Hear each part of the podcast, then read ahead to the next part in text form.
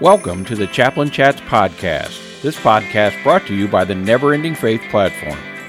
This outreach initiative, led by Senior Chaplain Vaughn Walker from the Madison County Sheriff's Office Chaplaincy Program, delves into meaningful discussions about faith, resilience, and community. Tune in for thought provoking insights and inspiring stories that bridge the gap between spirituality and the challenge of today's world. We extend our sincere gratitude to the Madison County Sheriff's Office chaplaincy, led by Senior Pastor Vaughn Walker, for their unwavering support of the Chaplain Chats podcast hosted here by the Never Ending Faith platform. Your commitment to fostering hope and spiritual resilience is deeply appreciated. Thank you for being a valued sponsor and a vital part of our journey.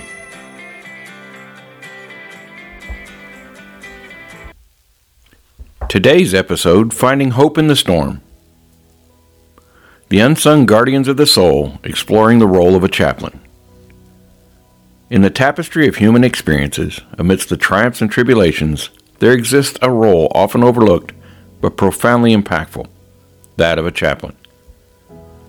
The term might evoke images of military settings or hospitals, but the essence of a chaplain transcends these boundaries, reaching into the core of the human spirit.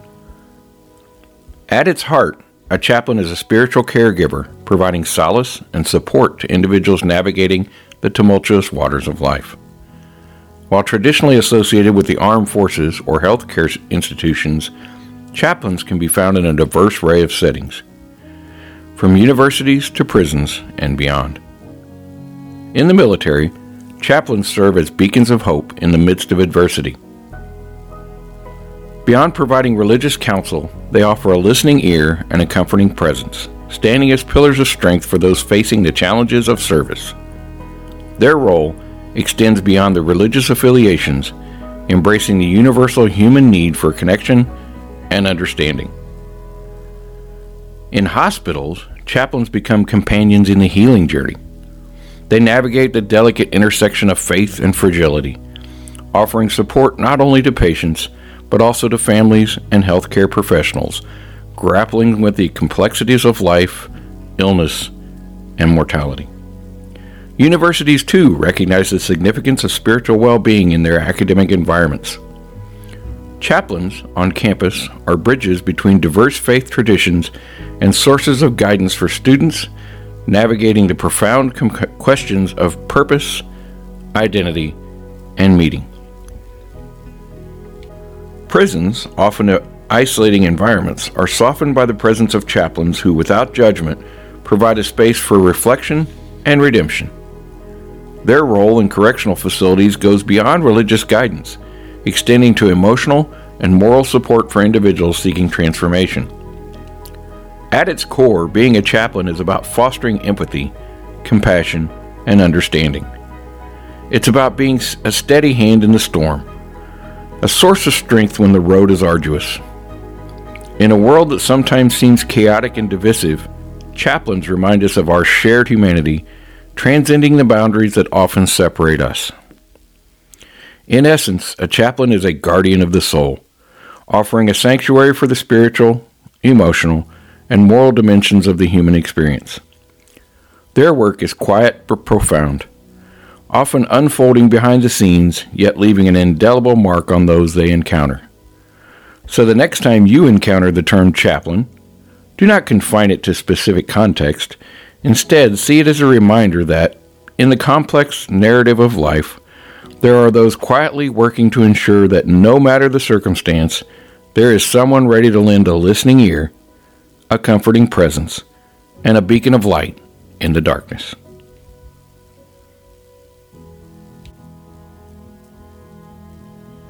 Jesus Christ, the ultimate volunteer. For even the Son of Man came not to be served, but to serve, and to give his life as a ransom for many. Mark 10:45. Our Savior, Jesus Christ, is the epitome of volunteerism. He didn't come as a ruler demanding service, but as a servant offering his life for the redemption of many. Christ's life beckons us to follow his example, to not seek positions of authority, but opportunities to serve others. In the parable of the Good Samaritan, Luke 10:25 through 37, Jesus teaches us that a true neighbor involves selfless service. The Samaritan didn't ask about the wounded man's background or ethnicity. He saw a need and responded with compassion.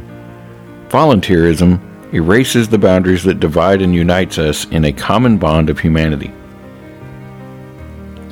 Truly, I tell you, this poor widow has put in more than all of them, for they all contributed out of their abundance, but she, out of her poverty, put in all she had to live. Luke 21 3 through 4. In this touching scene, Jesus commends the widow for her sacrificial offering. Volunteerism is not about the surplus we have, but the sincerity of our hearts. It's about giving, not from abundance, but from a willingness to share, even when it requires personal sacrifice. Each one must give as he has decided in his heart, not reluctantly or under compulsion, for God loves a cheerful giver. 2 Corinthians 9 7. The Apostle Paul encourages the Corinthians to give willingly and joyfully. This principle extends beyond financial giving to the giving of our time, our skills, and our talents. True volunteerism flows from the heart that delights in serving others. Here are some practical steps for volunteerism. Prayerful discernment. Seek God's guidance in discovering your unique gifts and how they can be used for the benefit of others. Active participation. Engage with your local church, community organizations, charities, or chaplains. Offer your time and talents willingly. Compassionate outreach. Embrace a mindset of compassion. Look for opportunities to help those in need both within and outside the church walls. Lead by example. Let your life be a living sermon on volunteerism. Inspire others through your actions and show the transformative power of Christ's love in practical ways. And finally, friends, as we embark on this journey of volunteerism, let us be reminded that we are not merely volunteers, we are ambassadors of God's love. In serving one another, we manifest the very heart of Christ. May our lives be living testimonies to the truth that in voluntary service, we not only meet the needs of others, but also witness the beauty of God's redemptive love. As we go forth, let our motto be Freely we have received, and freely we give. Amen. Well, we return once again in this episode to Cornerstone Community Church in Alexandria, Indiana for their second annual hog roast. And we are honored to have sitting with us right now uh, Mr. Mike Almack, who is a six year board member with the Madison County Sheriff's Office Chaplaincy Program and also a member of Cornerstone Community Church. Welcome, Mike. Thank you. Mike, tell me a little bit about you and I were talking off off mic a few minutes ago, microphone a few minutes ago, about your relationship with Randy and, and I thought Pastor Randy and I thought his story was fantastic when we recorded it just a little while and I think the uh, audience or the listeners will really enjoy that and, and how you guys have known each other for such a long time. Sure. Uh, well, we went to high school together, and and uh, you know, and then we kind of separated ways, of course. And but uh, we were driving a church van and down the road from our house, and there's a little country church, and we went by it one night picking up kids, and on the sign it says Pastor Randy Murphy, and I thought, well, there's got to be another Pastor Randy Murphy. It can't be the one I went to school with. And uh, lo and behold, uh, down the road, they moved into Alexandria and bought a, a, nice church. And we seen him in the yard one day, and my wife Cheryl and I stopped and talked to him, and he showed us around, and we just fell in love with the church and what what they were doing. And and uh, but uh, I, I think you know in the past he he shared with us that he was worried about you know what people he's in his hometown and you know when he grew up you know a lot of people thought you know uh, i guess hoodlum is a word but uh, you know but i think it just shows what god can do in somebody's life when they turn their life over to him well as you know as we all know there's only been one perfect person. Oh yes. so you know that's the key to everything that we're doing. That's the key to every yes. message out there. Is there's only been one perfect person. So you know, a person that comes from a background like his, and his story, like I said, was pretty fascinating to me um, because I think honestly he's the first pastor I've met uh, pastoring an entire church with that background. Yeah. Uh, and there's a lot of folks out there that, that believed like he did that you know you, you don't get to pastor a church unless you go through seminary and you know you, you've you've done good your whole life and, and it's it's a fantastic story to know that God reached him in a way that most people would never assume he would and it worked. And and here he is, your pastor, uh, you know, a friend from years ago. He's now your pastor. Um, how long have you been here now at Cornerstone? We've been here a little over 18 years. 18 years. Um, this, uh, tell me a little bit about your background. Where did you come from to get here? Uh, well, you know, long story is I was raised Catholic, uh, and then a few years after Cheryl and I was married, uh, I just couldn't you know, just was looking for something different. And, uh, you know, God got my attention. He healed my wife a, a curvature of the spine, and uh, things started getting my attention. And and finally, it, it, just we decided to start going to another church and uh, got saved. And you know, it, you know, a lot of people's stories is uh, you know bells and whistles and fireworks go off when you get saved. Mine was I was laying in bed at three o'clock in the morning, and the Lord said, "Now's the time," and I just asked Him forgive me my sins, and hadn't turned back since. So, uh, what was your professional background before all of this?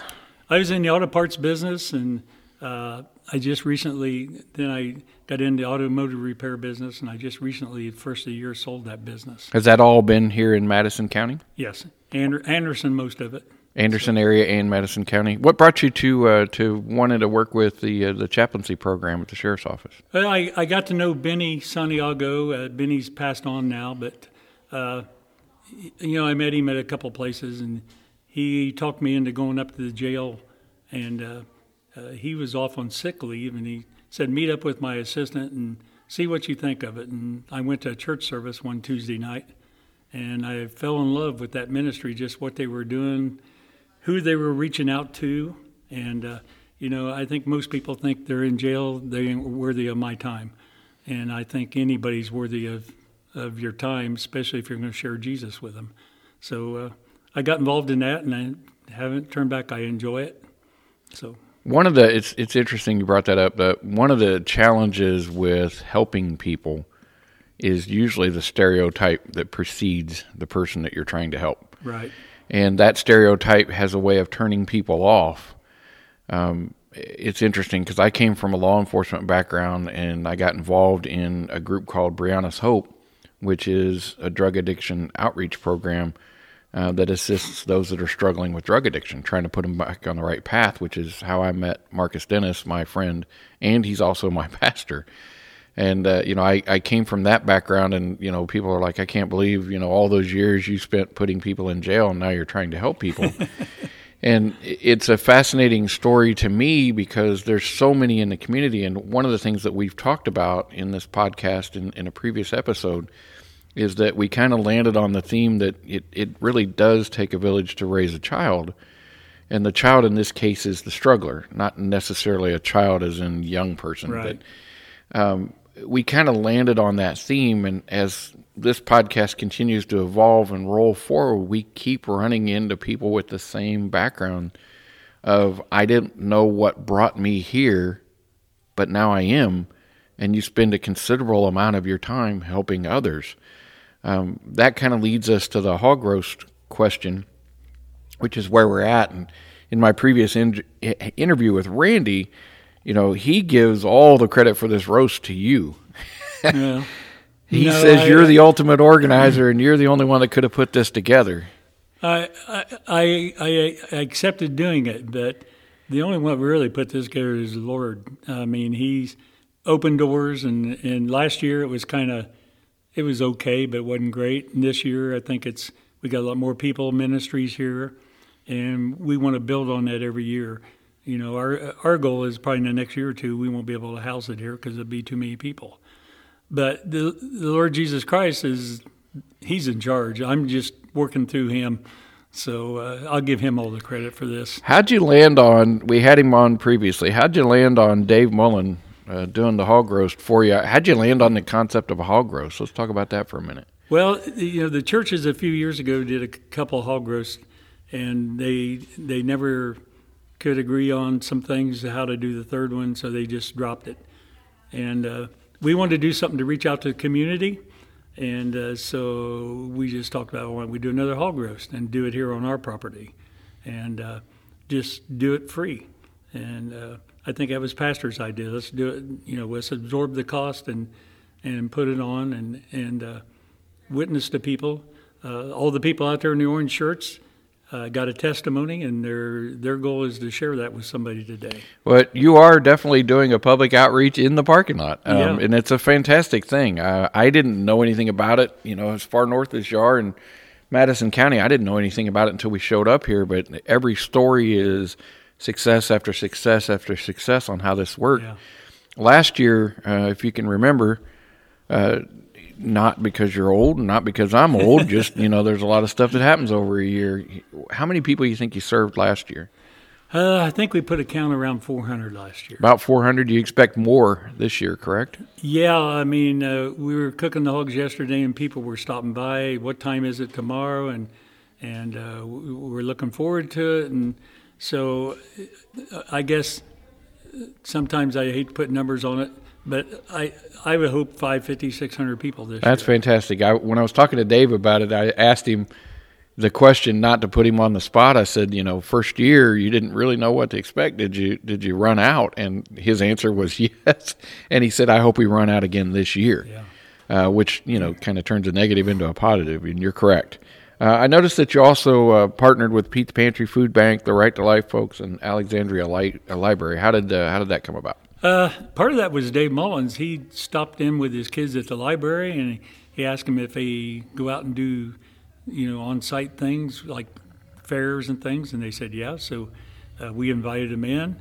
Uh, he, uh, he made the contact with Pete's Pantry. He's kind of behind the, the scenes. He stopped at the fire department and got them to come down. So he's kind of, I guess, my right hand man. He's been out beating the bushes, getting people to come down.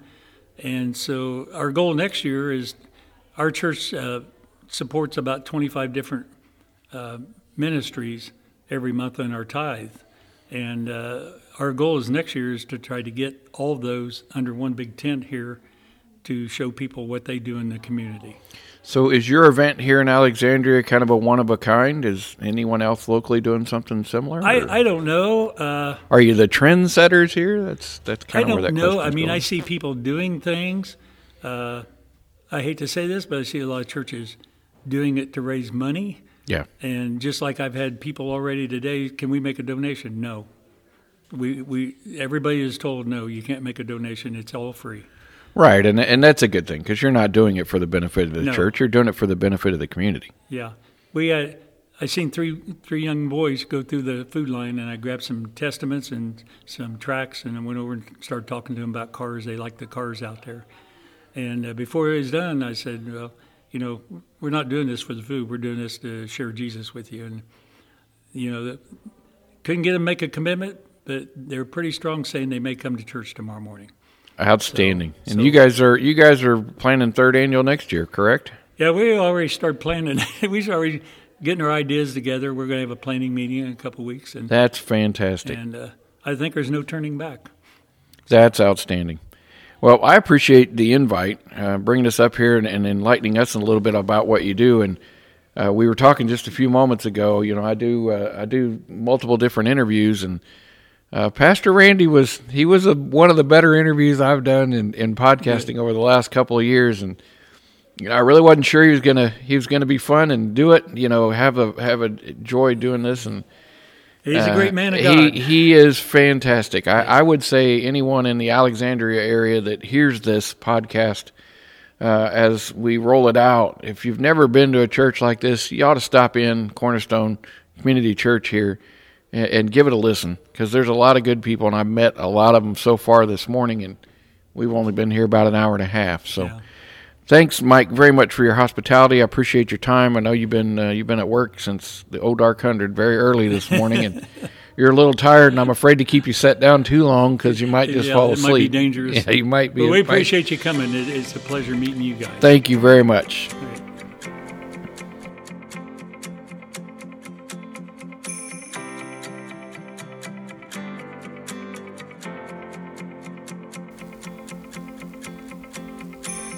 Let's close out another great episode with a final prayer. Dear Lord, grant us the strength to be selfless, the compassion to understand the needs of others, and the willingness to serve with open hearts. Bless our hands as they extend in kindness, our voices as they speak words of comfort, and our actions as they reflect the love you have shown in us. Guide us in our volunteering efforts that we may make a positive impact on the lives of those we serve. May our time and energy be a reflection of your grace, and may the spirit of volunteerism inspire others to join in the pursuit of creating a better, more compassionate world. Amen.